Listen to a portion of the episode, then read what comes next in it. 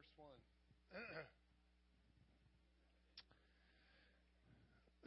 What's that? Whatever that means. Is that some airborne thing?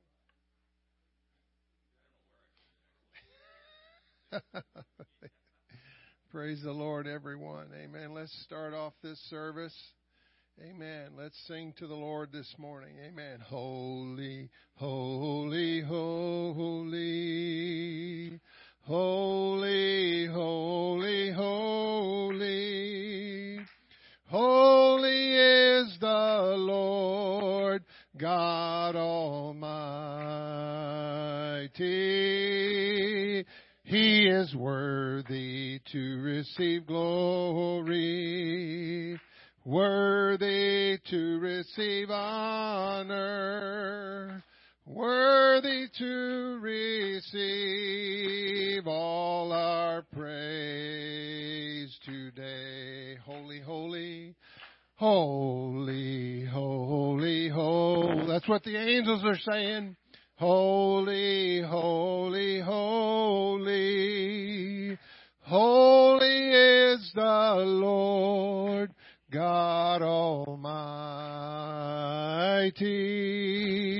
or He is worthy to receive glory. Oh yes, He's worthy to receive honor.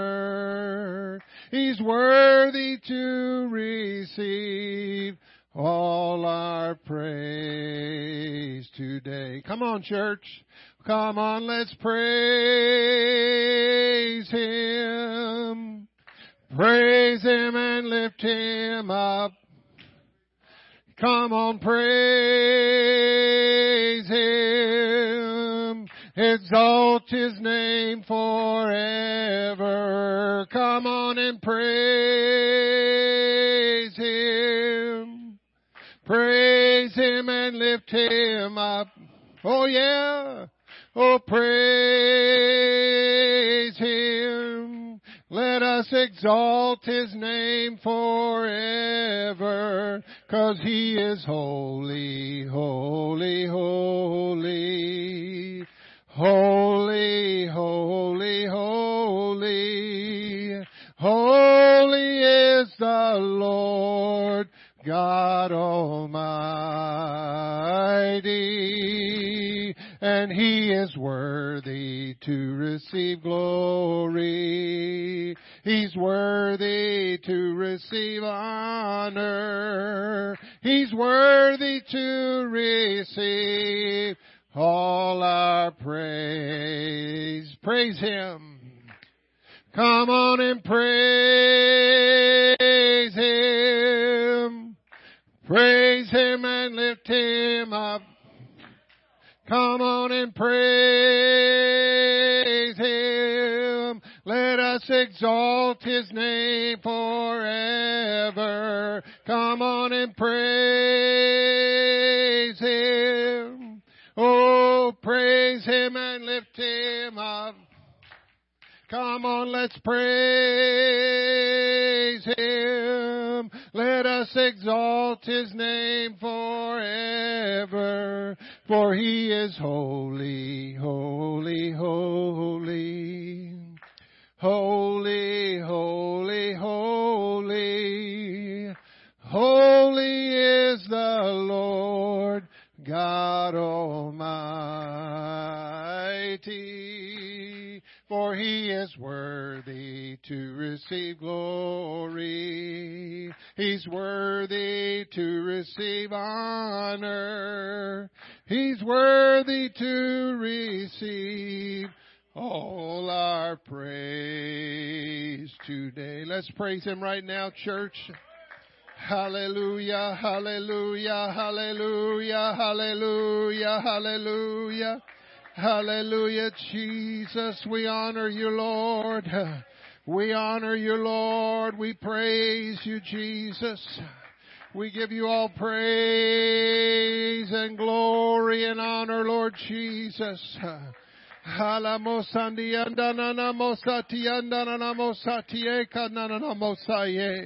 Hallelujah, Jesus. Hallelujah, Jesus. Hallelujah, hallelujah. Hallelujah. That word hallelujah is not just a word we use. If you have never studied that word, you need to study it. Find out what it means. It's not just some word we use. There's a reason why it's the same word in every language. That's a God thing. You go over to Japan, they say hallelujah. You go to Korea, they say hallelujah. You go to Germany, they say hallelujah. You go to Russia, they say hallelujah. And they all know what it means. Hallelujah. Because that's the highest praise that you can give him. And he's worthy of it. Amen.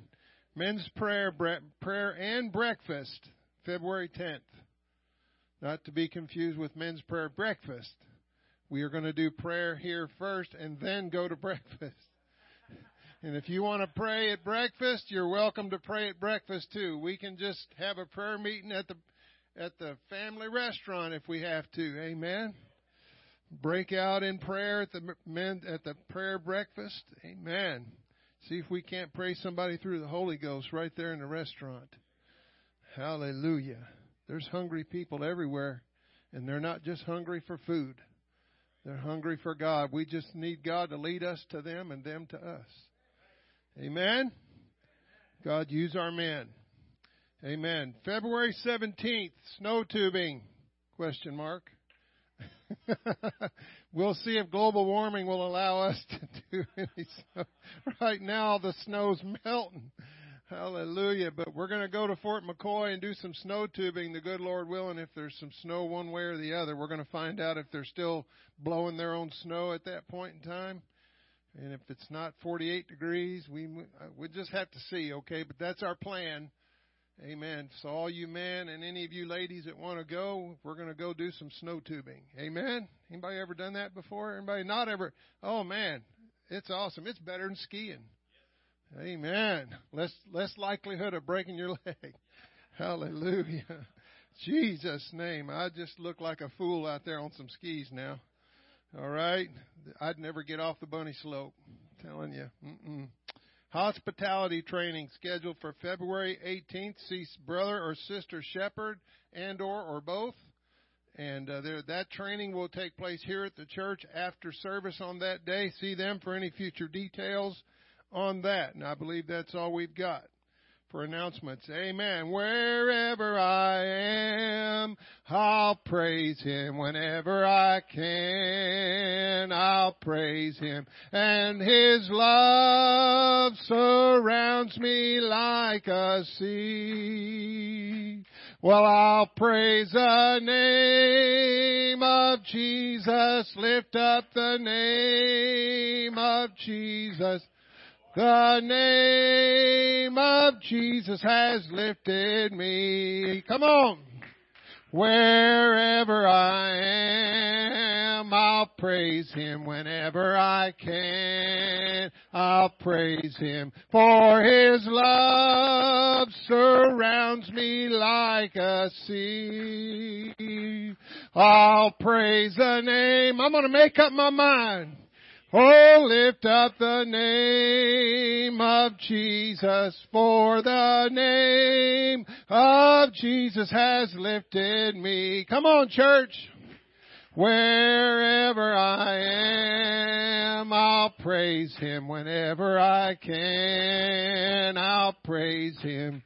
His love surrounds me like a sea. I'll praise the name of Jesus. Lift the name of Jesus. The name of Jesus has lifted me. One more time. Oh, wherever I am, I'll praise Him whenever I can. I'll praise Him for His love surrounds me like a sea. While is the name of Jesus, lift the name of Jesus. For the name of Jesus has lifted me. Let's sing it again. Oh, wherever I am, I'll praise Him whenever I can. I'll praise Him. His love surrounds me like a sea. Well, I'll praise the name of Jesus up the name of Jesus, for the name of Jesus has lifted me. Hallelujah, hallelujah, hallelujah. Hallelujah. Hallelujah, Jesus. Hallelujah, Jesus. Amen. You got to praise him at work. Amen. I got I praise him on my cell phone. My cell phone ringer is "You Are God Alone." Amen. By Phillips, Craig, and Dean. Amen. I just I love when that goes off at work. I'm just I'm just praying, Lord, have somebody call me while I'm sitting at this person's desk working on their computer. I want them to go, "What is that song on your phone?" I just want them to ask so I can tell them. Hallelujah. Amen. Amen. It's all in, it's all in, you know, if you believe this, it's not hard. It's not hard, Brother Barbay, to just whistle or sing at work and have people say, What's that song you're singing? Not, I haven't heard that one on the radio before. Oh, you won't, but you'll hear it over at the church. Hallelujah, Jesus. Hallelujah. How many love the Lord this morning? Amen. I love the Lord this morning. He means all the world to me, folks. He needs to mean all the world to you. Oh, he means more than all the world to me. He's the dearest friend that I have ever known and it will take the whole eternity to thank Him for the love that. Let's try verse 1. I love to tell how Jesus, help me folks.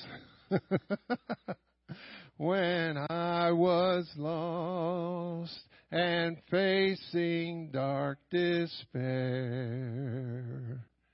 But mortal tongue could never tell the whole, nor thank him for such wondrous love and care.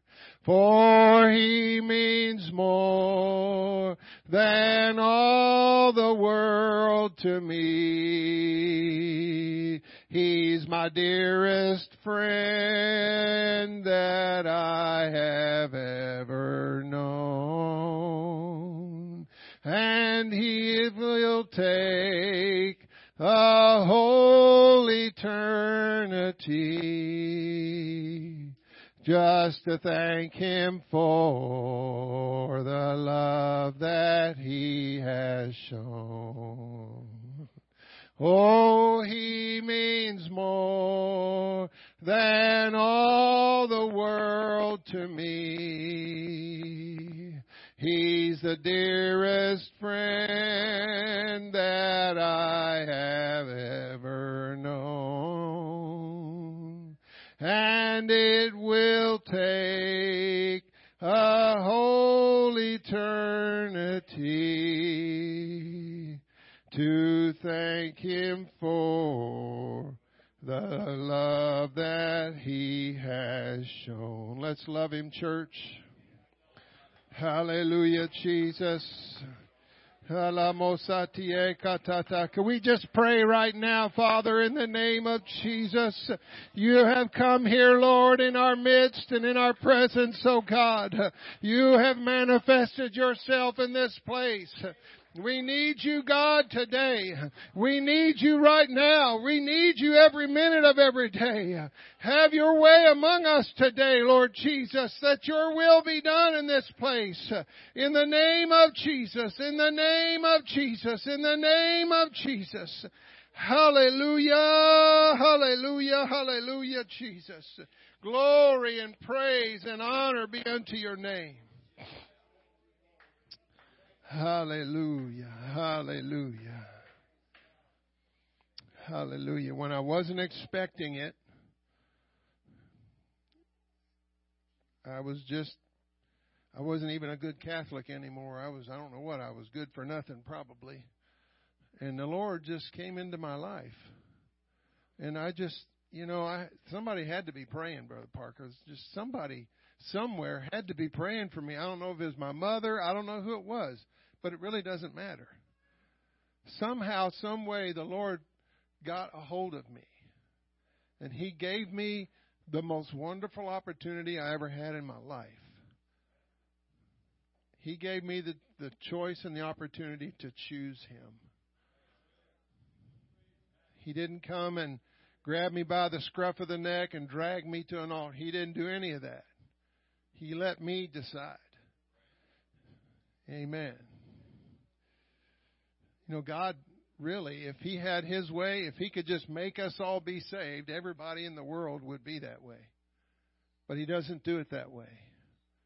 We're not automatons. We're not robots. We're not uh, unthinking people. He gave us that wonderful blessing of choice. And some to some that's going to be a curse and they just don't know it yet. Amen. But I'm thankful that one day over 30 years ago, when I was about 30 years old, God took me to a place that I never I never thought I'd leave the United States. And here I am in Okinawa, Japan, in some little building, in some on some little street, back out in nowhere, just um, nobody around me speaks my language except the people in that building, and God just did a wonderful work. Amen. And I'm just thankful. I'm thankful that a man from Toledo, Ohio heard the call of God and didn't listen to his detractors and went anyway. Because he had to be there for when I got there. Because that's the one that God sent to be the one to raise me up and to make me to be what God wanted me to be. And uh, and I honor that man today. He's not with us any longer, but I honor Paul Dennis today for not listening to his detractors and from, from for leaving Toledo, Ohio, and going to that place so that he would be there for me and many others that came before and after me. Amen. God is so good. You're not here by accident. You're not where you are and you walk with God by accident. There's no accidents with God's. There's no oops. Oh, didn't mean that. There's none, none of that with God.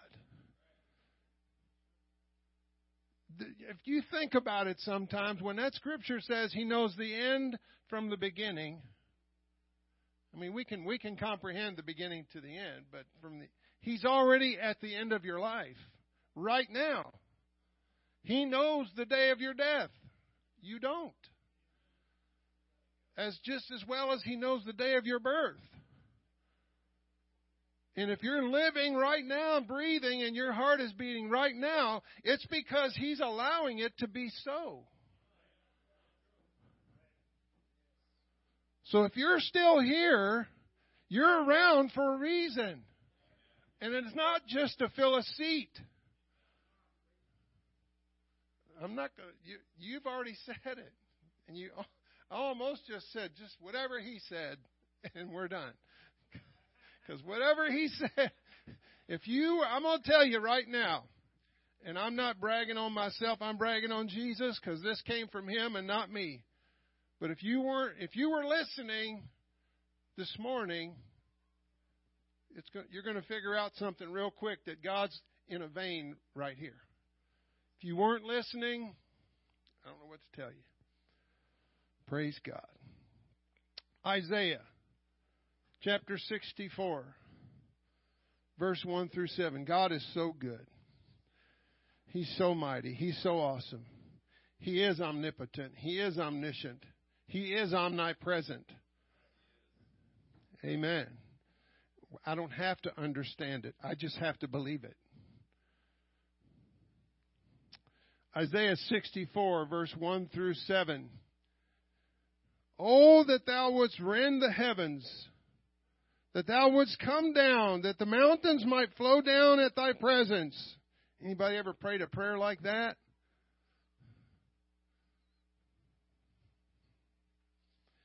As when the melting fire burneth, the fire that causeth the waters to boil, to make thy name known to thine adversaries, that the nations may tremble at thy presence.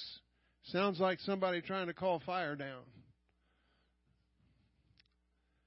When thou didst terrible things that we looked not for, thou camest that word terrible in the Greek, in the Hebrew, I, mean, I believe means something more along the lines of awesome.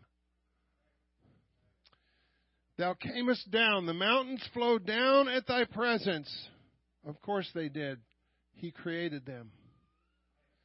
For since the beginning of the world men have not heard, nor perceived by the ear, neither hath the eye seen, O God, beside thee, what he hath prepared for him that waiteth for him. There's somebody in the New Testament that quotes this. Eyes have not seen and ears have not heard, neither has it entered into the hearts of men the things that God hath prepared for them that love him. Thou meetest him that rejoices and worketh righteousness, thou, those that remember thee in thy ways. Behold, thou art wroth. We have sinned, in those is continuance, and we shall be saved. But we are all as an unclean thing, and our, all our unrighteousness are as filthy rags. That's speaking of menstruation, by the way. That's what that's talking about. And we all do fade as a leaf, and our iniquities, like the wind, have taken us away. And there is none that calleth upon thy name that stirreth up himself to take hold of thee. Seems like it's that way in this world, doesn't it? Nobody's calling on his name. For thou hast hid thy face from us. Well, it seems like sometimes, doesn't it? Like, where are you, God? I don't feel you. For thou hast hid thy face from us and hast consumed us because of our iniquities. Sounds like repentance to me. Verse 8, But now, O Lord, thou art our Father. How many believes that He's your Heavenly Father today? He is your Father. Jesus did everything that the Father told him to do. He's our Father. We are the clay. Everybody say, We are the clay. Thou art the potter. And we all are the work of thine hand. But be not wroth very sore, O Lord, neither remember iniquity forever. Behold, see, we beseech thee, we are all thy people. Jesus' name. Lord, let's pray. Lord, I thank you for your people today. I thank you for your word that's already been spoken by this pastor today. I thank you, Father, for the ears that you have allowed to hear today. What has been said in this place today, what your Spirit is saying to the church, let it be received in the mind and the heart and the Spirit today. In Jesus' name. And everybody said, in Jesus' name, amen. You can be seated. 1 Kings 18:21 says this, and Elijah came unto the people and said, How long shalt thou halt? How long halt ye between two opinions? How long halt ye between two opinions? If the Lord be God, follow him. If Baal, then follow him. And this is the really interesting part of this verse. And the people answered him not a word. They had to think about it. What is there to think about? but you all know where this story comes from. Elijah, he was about to whoop up on some Baal worshippers. you know, just a man minding his own business one day, going about his day, and all of a sudden God said, Yo, Elijah, I need you to be my prophet. I know it doesn't exactly say that, but that's how it happened. That's how it happens when He calls us. We're just going through life, minding our own business, and suddenly one day we feel something, and we, we know it's not the pizza we ate. We, it's something. God's talking to us. And it's a calling. We don't know where that calling is going to take us.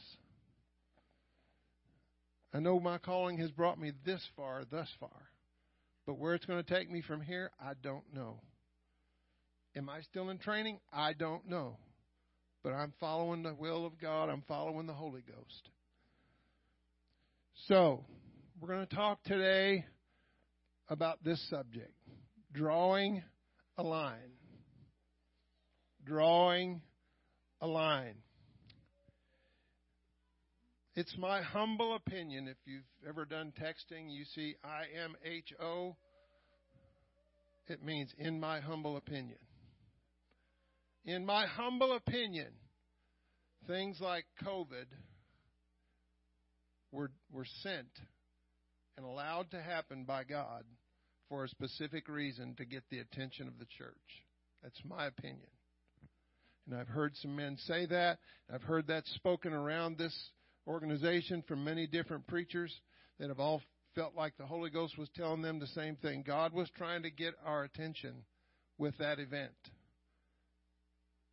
Because what did that event do? It it totally upset the apple cart, if you will.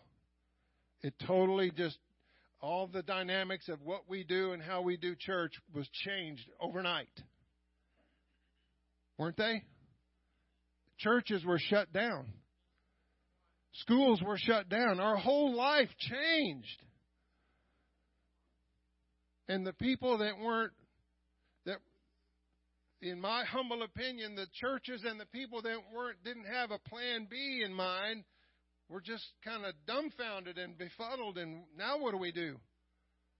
We can't go to our building. How do we, what are we going to do? Not everybody was streaming their services. So what what do you do? Well, what did the church do in the in the first day that the church was born? How did they do it? How did they do it? That, that's a question. From house to house. What's that? Well, you could. You just had to be careful. because I'm telling you, my my first inkling, my first thought when all that started happening was, I ain't afraid of no COVID. If that's how, if that's what God's going to use to take me out of here, it's going to be a heart attack or COVID or a dump truck. It doesn't matter. Whenever He decides to take me out of this world by whatever means, that's His business. I'm not afraid to die. I know if if I died tomorrow, I'd miss out on a lot of things, but uh, that's God's will. My good friend and missionary in Japan, God took him right before his 50th birthday. I don't understand that. I didn't like that. I was a little upset about it. Whoa, wait a minute. He was just getting going real good. And God took him. But it was like the Holy Ghost said, Yeah, and that's my business. I'm not, I'm not going to understand everything God does. And so when Jesus began his earthly ministry at age 30, and I heard some preaching from a guy yesterday about all of this, and it just blew me away how how he the reason he started his ministry at 30 years old, but that's a subject for another day. It's all Jewish tradition. You couldn't be a rabbi till you were 30. Hallelujah. God's got, he's just so, it's all him, folks. It's all him. When he began his earthly ministry, did he, as the Almighty God manifested in flesh, start drawing a dividing line between those that choose to follow him and those that chose not to? did he lay a line down? He might not have physically done it. He might not have come right out and said it, but by his presence, he made it so. He made people, he gave people a choice. You're going to either choose to be on this side of the line. Um, I don't mean to use you all as one side or the other, but you're either going to be on this side. I'm not going to say which or on this side. You know, there were some people when Moses took the people out of Egypt, they got to a place where Moses went up on the mountain and God said, You got to go down, Moses. You got to go deal with some stuff. And some people were trying to get him to worship all kinds of other stuff besides God. And God had Moses call those guys out and say, and told the ones, if you're going to be on God's side, you need to come out of those tents and come over here and stand with me. And those that don't, you keep standing over there in the, in Korah's tent. And what happened? God opened up the earth and swallowed those up that said, I'm not on God's side. So really, Jesus coming into his ministry was really an extension of a line that God had already laid down.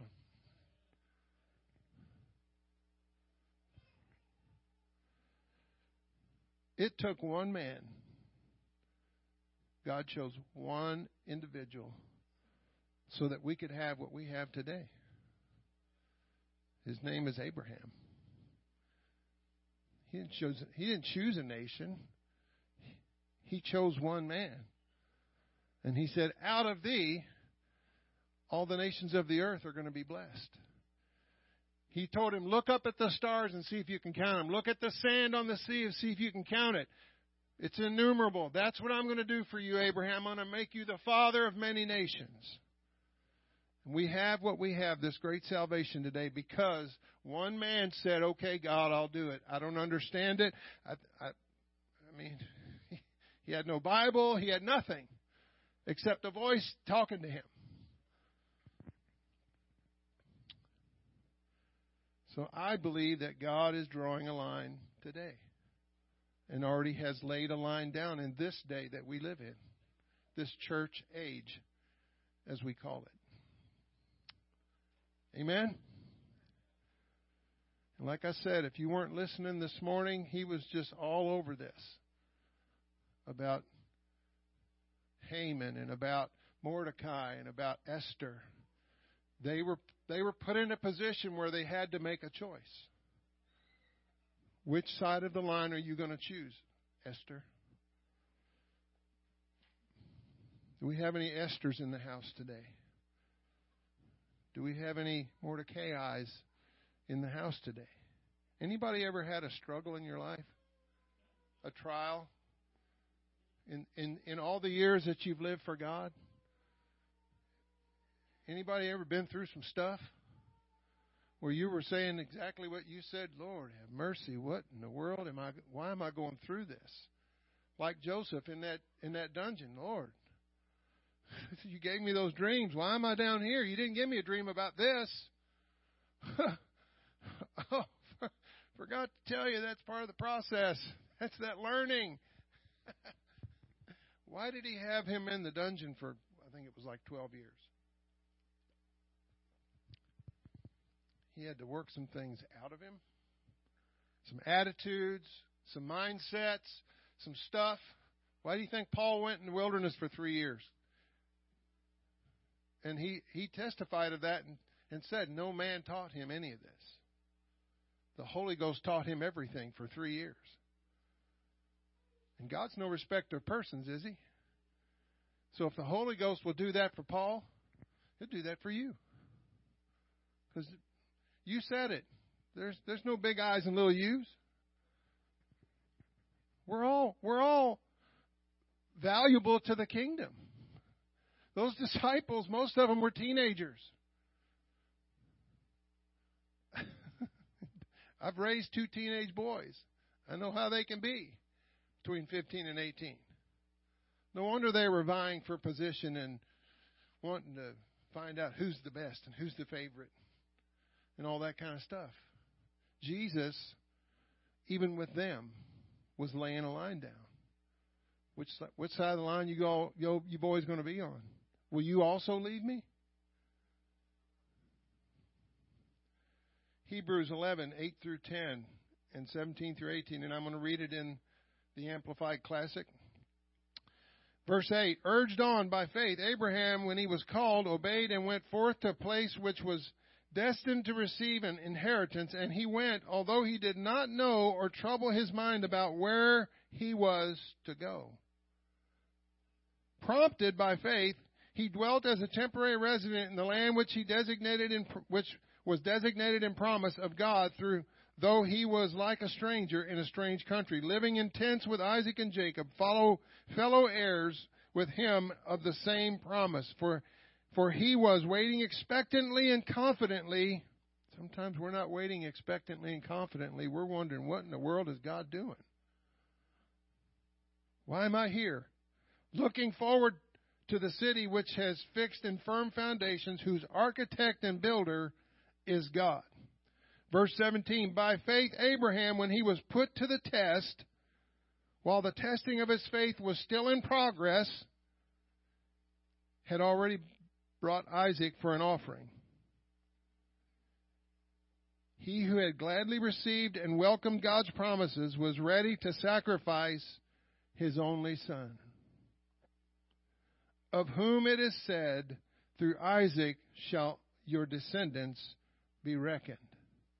That made no sense to give him that promise and then take it away. But Abraham didn't question it. He said, Take your son, thine only son, and take him up on the mountain and sacrifice him. And he said, Okay, son, let's pack the mule, let's get the stuff together. We're going up to the mountain to worship. That's what he told his son. And his son said, Dad, where's the sacrifice? And what did he say? God will provide himself a sacrifice. God's got this, folks. In the New Testament, God raised up a man called Paul to be a force that would usher in the church age. 1 Corinthians 3:10 through 13 says, According to the grace of God which is given unto me, the empowerment that God gave Paul, because that's the only way Paul could have done anything that he did. God had to empower him to do that because he didn't have it within himself. God let him know that when he took away his sight and when he visited him on that road. God let him know this is not you, Paul. All of your training and all of your time with Gamaliel and all this stuff and all your Phariseeism is not going to help you one lick. You're going to need me and me only to accomplish what I'm asking you to do. And so, according to the grace that was given unto, unto him as a wise master builder, I, I have laid the foundation, and another buildeth thereon. But let every man take heed how he buildeth thereupon. So it's on us how we build upon the foundation that was laid. It's our responsibility to study, to show ourselves approved unto God. It's our responsibility to know the Scriptures. It's our responsibility to mature and grow in God. For other foundation can no man lay than that is laid, which is Christ Jesus. How, if any, now, if any man build upon this foundation gold, silver, precious stones, wood, hay, stubble, every man's work shall be made manifest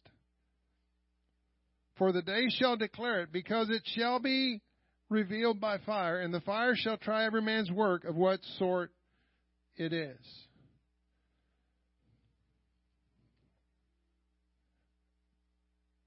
God's not he he sees what we're doing. He sees he knows what your thoughts are right now. He knows your thoughts. Be careful what you think.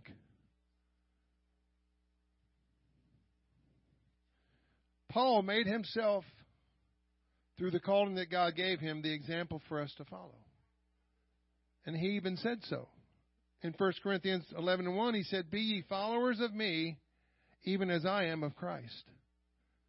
So he let Christ Jesus be his example to follow. And that wasn't just Paul, that was all the disciples. It was all the apostles.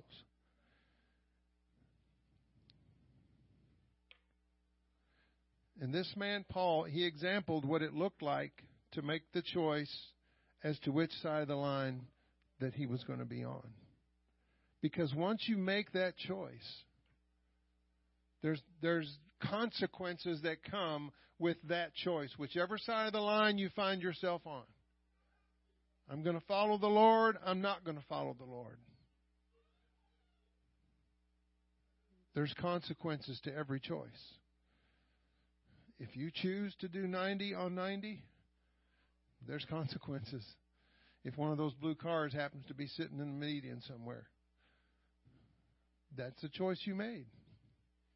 You can't get mad at anybody but yourself when you see those blue lights inviting you to pull over so you can have the, the opportunity to meet yet another of our faithful state employees. Amen?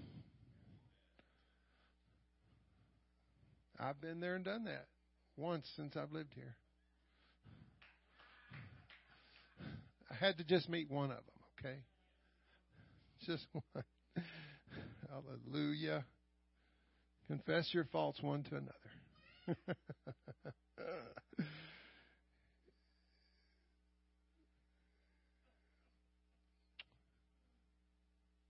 Matthew 10, 34 through 36.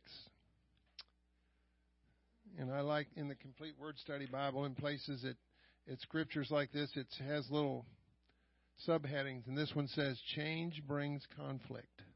I like that. Change brings conflict. I was just talking about COVID. Oh my goodness. The conflicts that arose over that, there's just too numerous to mention. People were going to court. I mean, some of our own people were going to court over, you can't shut down my church and leave the gambling casino open. Not right there. I agree with that. But that's all part of the enemy's plans. Little by little, just very subtle things, he's coming after the church. But that's all according to God's plan anyway. You know, those people that in the WEF and all that New World Order business, they all think they're big on they're they're all big stuff and big and in charge and they got all the money and they making all the plans, but they don't know what they don't understand is there's little strings hanging off of them and God's up there controlling the whole deal. Why he he hardened Pharaoh's heart. He allowed Pharaoh to make wrong decisions that ended up hurting Pharaoh. And he's going to allow these men to do these things, and it's going to affect every single one of us eventually, sooner rather than later. They're coming for our freedoms, they're coming for our belief. They're calling things that are in this book hate speech. And when I hear that, I think, yeah, it, kind of is because he hates sin. Jesus hates sin. If that's hate speech, oh well. Matthew 10:34 Think it not think not that I am come to send peace on the earth. This is Jesus speaking. I am come not to send peace, but a sword. For I am come to set a man at variance against his father, and a daughter against her mother, and the daughter in law against her mother in law. And a man's foes shall be they of his own household.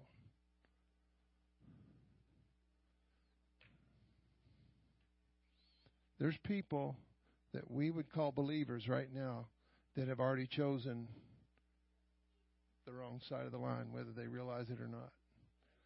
And as the pressure builds,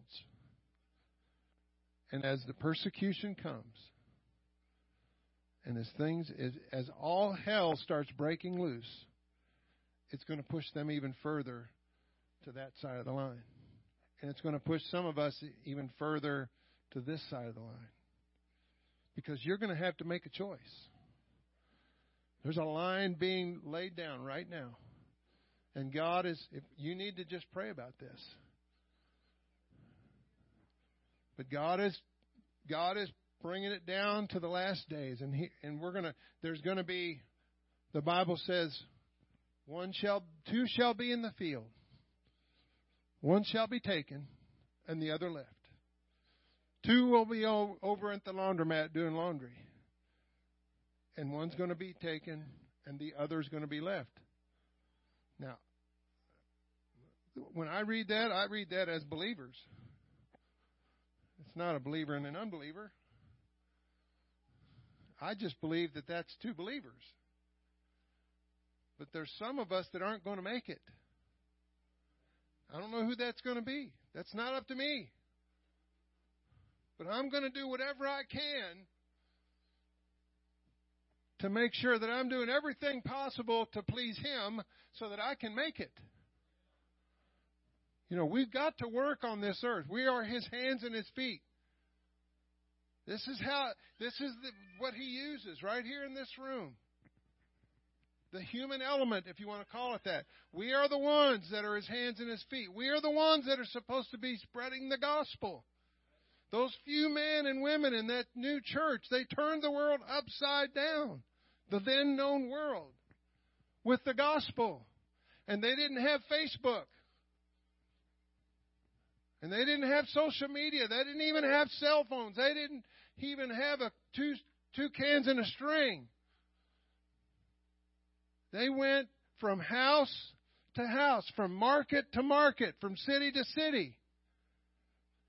And what happened to those people when the church started to grow? and they were all hanging out in Jerusalem. What happened? God looked down and said, No, no, no, no, no. I don't want you all to stay in the same place. And it, it doesn't say this, but I have to believe that God was trying to get a hold of some people to move. Move out. Go to this. And they weren't doing it. So he had to send persecution to get them to move, to get them to scatter, to get to upset their routine. And God's coming to upset our routine. He's coming to bring his church home, and he's going to do it his way. And I'm telling you right now, this is just in my humble opinion, but if our way that we're doing it is not his way, there's going to be a conflict.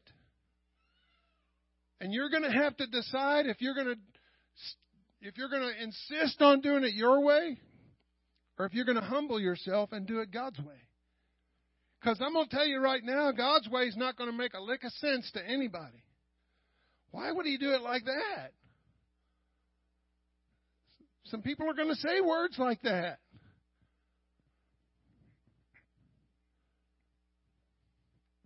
He's drawing a line.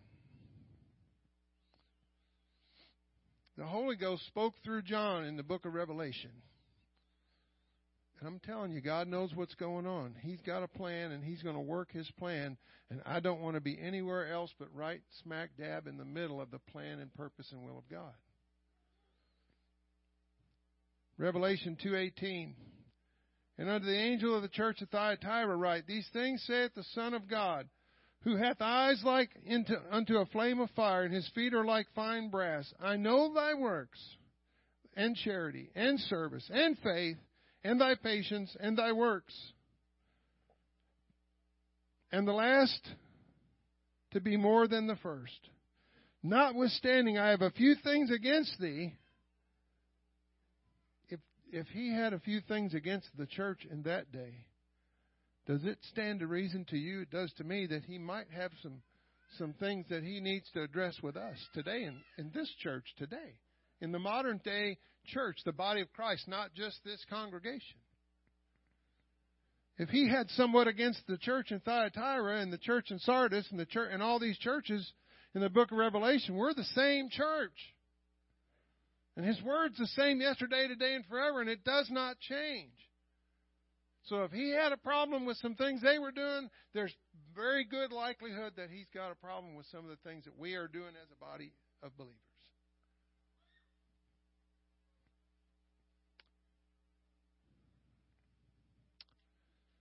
Because thou sufferest that woman Jezebel, which calleth herself prophetess, to teach and to seduce my, seduce my servants to commit fornication and to eat things sacrificed unto idols.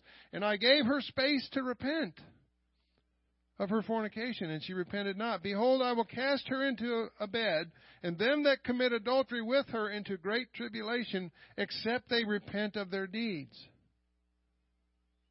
The devil is subtle. That's why he's called the angel of light.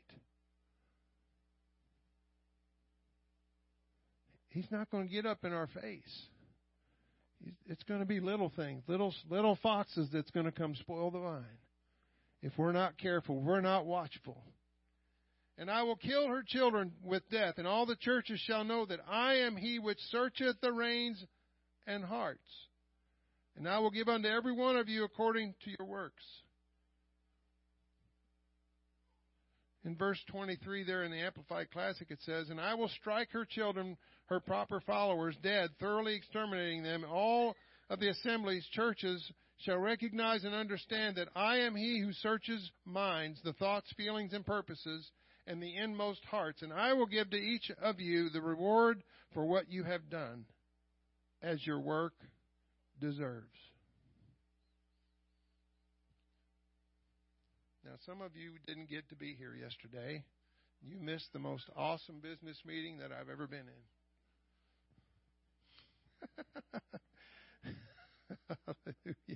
Did I say that right, Pastor? he didn't tell me to say that. That's right. But he made a statement yesterday. He said, There is going to be a sifting and a trying. I, I believe that. It's already happening. There's going to be a sifting and a trying. And you said this this morning. What are we going to do when the chips are down and all hell is breaking loose? Or words to that effect. What we do when all that's happening is going to matter now and in the last days. He's watching us right now. He's not waiting for. I don't want the Lord to find me someday down the road busy about my father's business. When he comes, we say that when he comes and let him let him find us busy about our father. I want him to see me doing his business right now. Because he's a right now God. He, he's watching what we're doing right now. He's, he knows what we're thinking right now. He's here right now. He's there. He woke me up at 4 o'clock this morning. He just wanted to have a little talk. And I, in my flesh, I tried to go back to sleep, and he said, Oh no. He had some things he wanted to say to me, so I had to grab my phone and make some notes. And I immediately recognized, Lord, I'm sorry, because my flesh wanted to go back to sleep. So I had to repent and say, I'm sorry, Lord, what is it you want? And when he was done, he let me go back to sleep. About an hour before the alarm went off. I'll take it. I'll take it. James chapter 1, verse 1 through 15, a little bit of a lengthy reading, but it bears in with what God is trying to say here today. James, a servant of God and of the Lord Jesus Christ. I'm nobody special, I'm just a servant. Every one of these disciples and apostles said the same thing. If I have this calling, it's because God gave it to me. I'm just here writing this because this is what the Holy Ghost is telling me to write. That's what he's saying. To the twelve tribes which are scattered abroad, greeting. My brethren. He's talking to the church, right? Count it all joy when you fall into divers temptations. Doesn't say count it all joy if you fall into divers temptations. It says when. It, you're going to. I'll just serve you notice right now. You're going to fall into divers temptations, and not just once, and that's okay, that's your one time, you're good. That's not how that works. You're going to fall into divers temptations. He's telling you that. Knowing this, that the trying of your faith worketh patience. That word patience is the bearing of the cross that we were told that we would have to bear if we wanted to be his disciple. The trying of your faith worketh patience. It's for your good. Don't run away from it. Don't complain about it. Don't cry about it. Thank God for it. Like he said this morning, it's hard when you're in the middle of that to, to feel like this is the will of God. When all hell is breaking loose in your life, when you're going through a trial that you don't like, and why me, God? Why do I have to suffer? But it goes on in verse 4 to say, But let patience have her perfect work. Let this patience that he, you need have her perfect work. This, this agent of crucifixion that's allowed to be in your life. Because we, when we take up that cross daily and follow Him, that's not something we do. Because you can't crucify yourself. Can you? You can get three three out of four points. Who's going to do the other one? So when we take up the cross, it's the cross He took up. He suffered. Let patience have her perfect work, that you may be perfect and entire, or mature and entire, wanting or having need of nothing. Everything I need is going to come from Him. And He's going to try me and prove me. He's going to try you and prove you. He's going to perfect you. He's going to make you mature through the trials and tests and temptations that He sends into your life. If any of you lack wisdom, let him ask of God that giveth all men liberally and upbraideth not, and he shall give it to him. What wisdom? Wisdom for what? It comes, it comes right after this part about the trying of your faith. Wisdom on how to handle the trials and the tests and temptations that you're fixing to go through.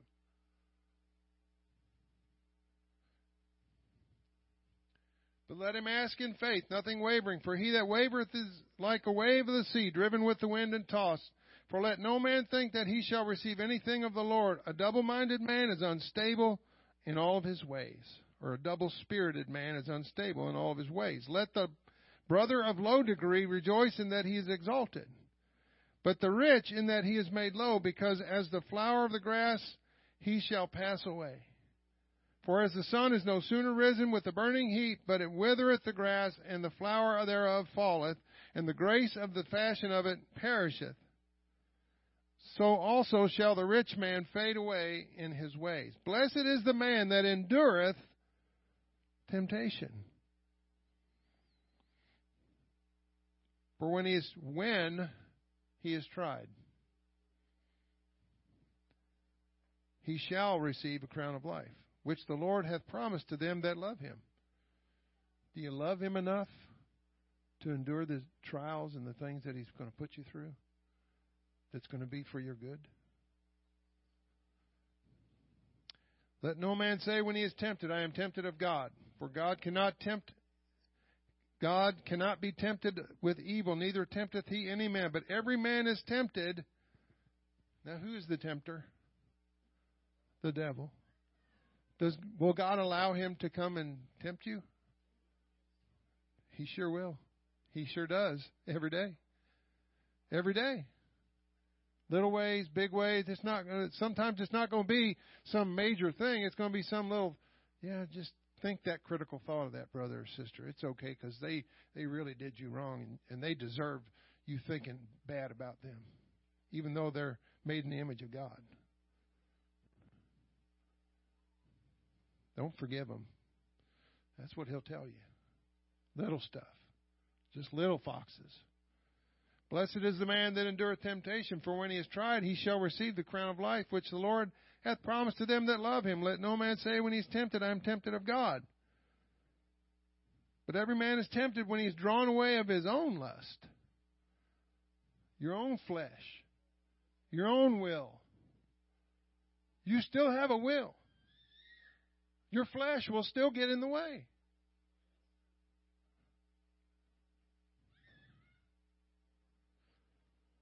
and enticed.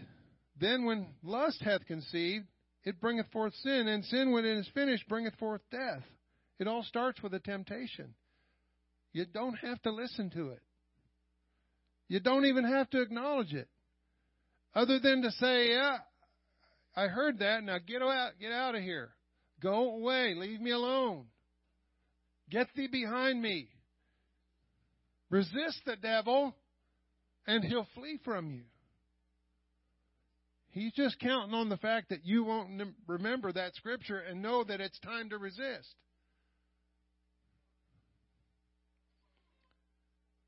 Jesus is always in, at the front end and at the back end of our trials. He knows that you're fixing to go through having cancer or a family member dying suddenly or you losing everything in your bank account or just, or we could go on and on and on, right? A child dying suddenly. We could just go on. We could go on for days with the, the trials that some of us would have to go through. He was already there before that trial ever entered into your life. He knew it was coming. Well, why didn't you warn me, God? Seriously? He does things for our good. He allows these things into our life. Lord, anybody ever prayed this prayer? Lord, do whatever you got to do to save me. Well, if you've prayed that seriously, then get ready. Somebody said to me one time, don't pray for patience. because, because now you're just inviting stuff. But I want to have that kind of patience, not human patience, but the patience that I know that God is in control of my life. And if I've released my life to Him and surrendered myself completely to Him, whatever He sends my way, I already have a peace about it. If I've already settled that ahead of time, He's going to give you that peace and know that. I mean, can you imagine some a situation where your wife gets cancer and God says to you, you can't pray for her healing? She has to go through this, and you have to go through it with her. Can you imagine that? That's actually happened. Well, wait, he's supposed to be the healer. What if he chooses not to heal? What if you have to have cancer? Just like just like Esther ended up in the king's palace. What if the reason for you having cancer is so you'll end up in that hospital because there's a nurse or a doctor or somebody in that hospital that the only way anybody's going to reach them is for God to put you in that hospital first? And in that story, that couple, by the time they got done, they they had the oncologist and everybody believing what what we believe because they couldn't figure out how they could go through that and have all the peace that they had. So sometimes God allows things in our life for the purpose of His will, whether we understand it, like it, or believe it or not.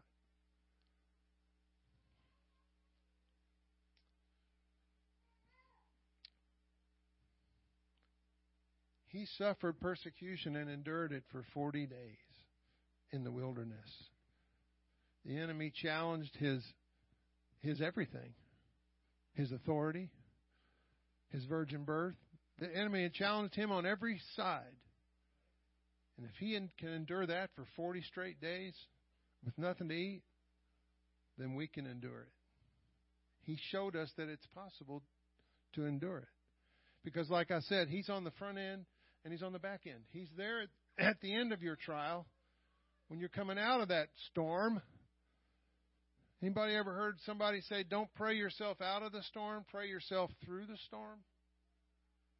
You got to go through the storm to learn something. Lord, get me through this storm and help me learn the lesson so I don't have to go through this again.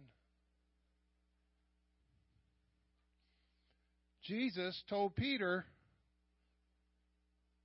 that he was going to be sifted as wheat.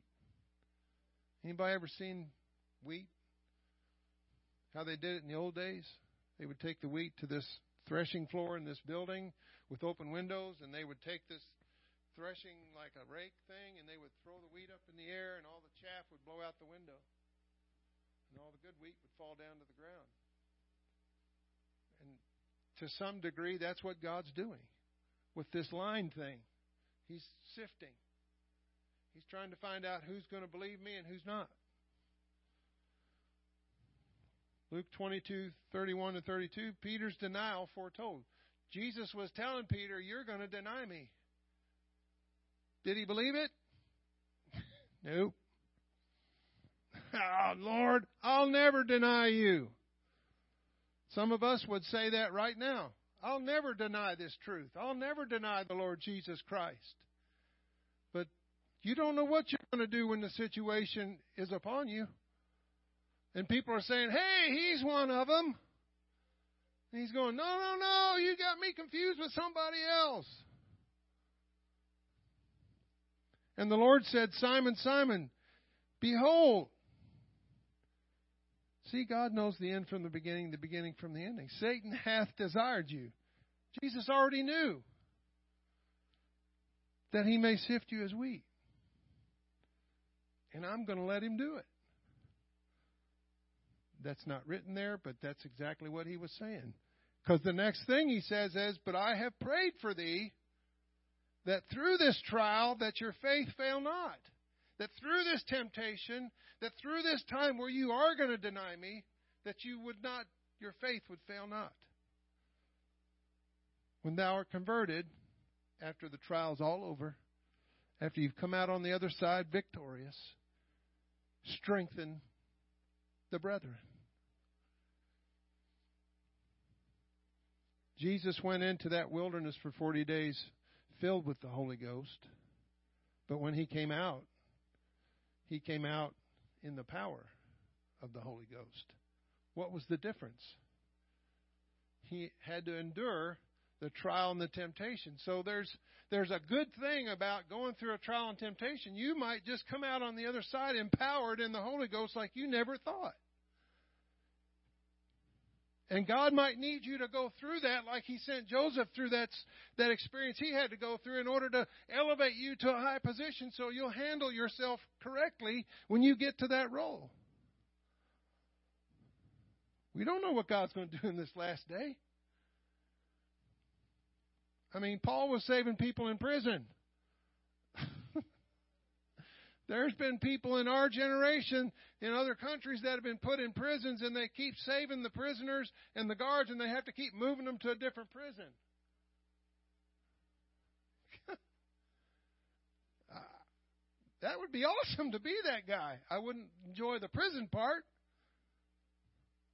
But if that's what he had for me, I you know, just make the best of what you got. You can't stop this gospel. So a dividing line has already been laid down in these last days, I believe. Whether we realize it or not, we're being made to choose. And that's that's why we need to be fervent in prayer. That's why we need to really, really turn up, turn the turn the burner up on our prayer life. Really start listening to the Holy Ghost. Really start listening to what the Spirit is saying. This is what He said in the book of Revelation. Listen Listen, folks, you that have ears to hear, listen to what the Spirit's saying to the church. What's the Spirit saying to the church today? I want to know. And He's not a respecter of persons, so I expect Him to tell me. When He chooses to do that, it's another story. But, but I expect Him to tell me. I want to make it. Don't you? I don't want to just barely make it. I don't want to say, well, let's see what I can get away with and still make it in. If I can just just right on the edge, if I can just stay right on the edge and just stay right on that fence, I wouldn't be up on that fence if I were you. You might get knocked down the wrong way. Matthew 24, 36 through 44. I don't know if this is just hitting the ground like a like a big rock or not, folks. I'm just trying to do what the Lord told me to do. So I'm praying that God's getting a hold of somebody in here today. Matthew 24, 36 through 44. But all, of that day and hour knoweth no man, no, not the angels of heaven, but my Father only. But as the days of Noah were, so also will the coming of Son of Man be. For as in the days that were before the flood, they were eating and drinking, marrying and giving in marriage, until the day that Noah entered into the ark. I knew not and knew not until the flood came and took them all away, so shall also the coming of the Son of Man be. We like to use the word someday. Someday I'll start serving the Lord. Someday I'll get serious. Someday, someday, someday. But what happens when someday becomes today? And you've waited too long to make your decision. Then shall two be in the field. One shall be taken, the other left. The women, two women shall be grinding at the mill. One shall be taken, and the other left. Watch therefore, for you know not what hour your Lord doth come. But know this, that in the good, if the good man of the house had known in what watch the thief would have come, he would have watched and would not have suffered his house to be broken up. Therefore, be ye also ready God's trying to tell the church we've got to get ready. We've got to be ready. For in such an hour as you think not, the Son of Man cometh. Let's all stand. I already said it. Do we have any more Mordecai's in the house? Do we have anybody that's willing to go through what he went through for the kingdom? Because it's not our kingdom, it's His kingdom. We are His servants, we are His sons, we are His bride, we are His hands and His feet.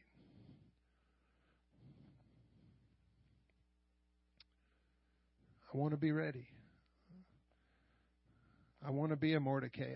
I want to be an Esther. How do you know if you're not on God's timeline and at this place, at this juncture in your life, and at this time in 2024 for such a time as this. Because the, the closer we get to the coming of the Lord, the more the persecution is going to increase. The more things are going to just go haywire and backwards and sideways. And we've got to have our minds made up. And God's going to do something that's going to totally go against everything we, the way we believe it's supposed to be done. And I, I want to be ready. I want this church, I want you all to be ready. And the Lord wants you to be ready. Father, we love you. We thank you today, Father, for this word. Lord, I don't know if I've delivered it the way you wanted me to deliver it, Lord, but I believe that somebody in here needed to hear this today because you sent me to speak it. And Lord, I thank you for your word that's quick and powerful and sharper than any two edged sword Lord, your word is able to divide asunder the soul and the spirit and of the joints and the marrow, and it's a discerner of the thoughts and the intents of the heart. Lord, you've been discerning some thoughts. You've been listening to the minds and the hearts of your people today, Lord Jesus. And I just pray, Lord, that you would get that this would get a hold of somebody, Lord, that you they would take this, Lord Jesus, and run with it, that they would take this, Lord Jesus, and make it their own, Lord Jesus. If there's been anything spoken, I pray that it would be according to your will, Lord Jesus. Hallelujah. I'm gonna I'm gonna make an altar call. I'm gonna tell you these altars are open if anybody feels like they need to come. Hallelujah. Jesus' name. Every one of us in this room. Every one of us in this room we need to do an, an accounting in our life. We need to sit down and do an accounting in our life and ask ourselves if we are where the Lord needs us to be. Father, we need you right now, Lord Jesus. We need you right now, Lord Jesus. Uh, don't let me be lost. Don't let me be don't let me miss out on your kingdom, Lord. Don't let me miss out over a single thought, a single wrong thought or idea, Lord. Don't let me miss out, Lord Jesus. Don't let me miss the opportunity to be a part of your kingdom, oh God. Don't let me, oh God. Don't let me walk away, Lord Jesus, and not deal, not bring this, oh God, to the forefront in my mind, Lord Jesus. Don't, oh God. Don't let us be lost, oh God. Don't let us miss out, oh God, on what your will is for our life today. Lord, have your way in this place with every heart, every soul, and every mind in this place. Lord, we need your kingdom to come and your will to be done. Lord, those that feel like they're on the, on the edge, oh God, that you would help them, oh God. I pray that your help would go out to them right now in the name of Jesus. Lord, I thank you for the spirit of conviction. I thank you for your convicting power of the Holy Ghost. Father, let your word go forth and do that which you've sent it to do, Lord Jesus. Cause them to receive it, O God. Cause them to receive it, O God. In the name of Jesus. In the name of Jesus. Hallelujah, Lord Jesus. Thank you, Father. Thank you, Father. Thank you for your people, Lord Jesus. Thank you, Father. Thank you, Father. Thank you for your goodness and mercy, Lord Jesus. Hallelujah, Lord Jesus. That we would be your vessels of honor today. That we would be, uh, hallelujah, a blessing and an honor to you, Jesus. That we, your name would be honored, Lord Jesus, by, oh God, by your people today in Jesus' name. Hallelujah, Jesus. Hallelujah, Jesus. Namosati katananamosati ekatananamosaye. Kietononomatikie, eh, Jesus. Hallelujah, Jesus.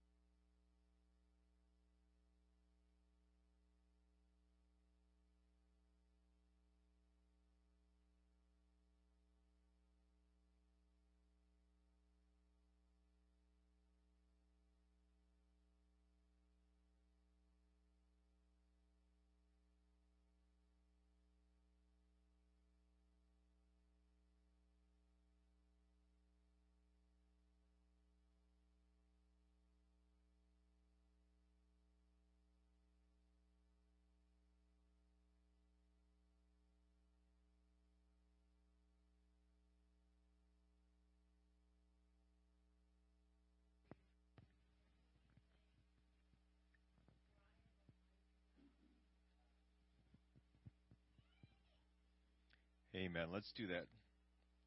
Let's give God glory. Let's worship Him. Let's thank Him for all that He's done, for who He is. Lord Jesus, you are an awesome God. You are a wondrous, glorious Savior, and we worship you. We worship you. Hallelujah. Thank you, Lord Jesus, for speaking, for ministering to us today. Thank you, Jesus, for continuing to be faithful to your people. Help us, I pray, to be faithful to you, to continue to walk with you and to move forward with you according to your plan and according to your will. Hallelujah. Praise God. Praise God.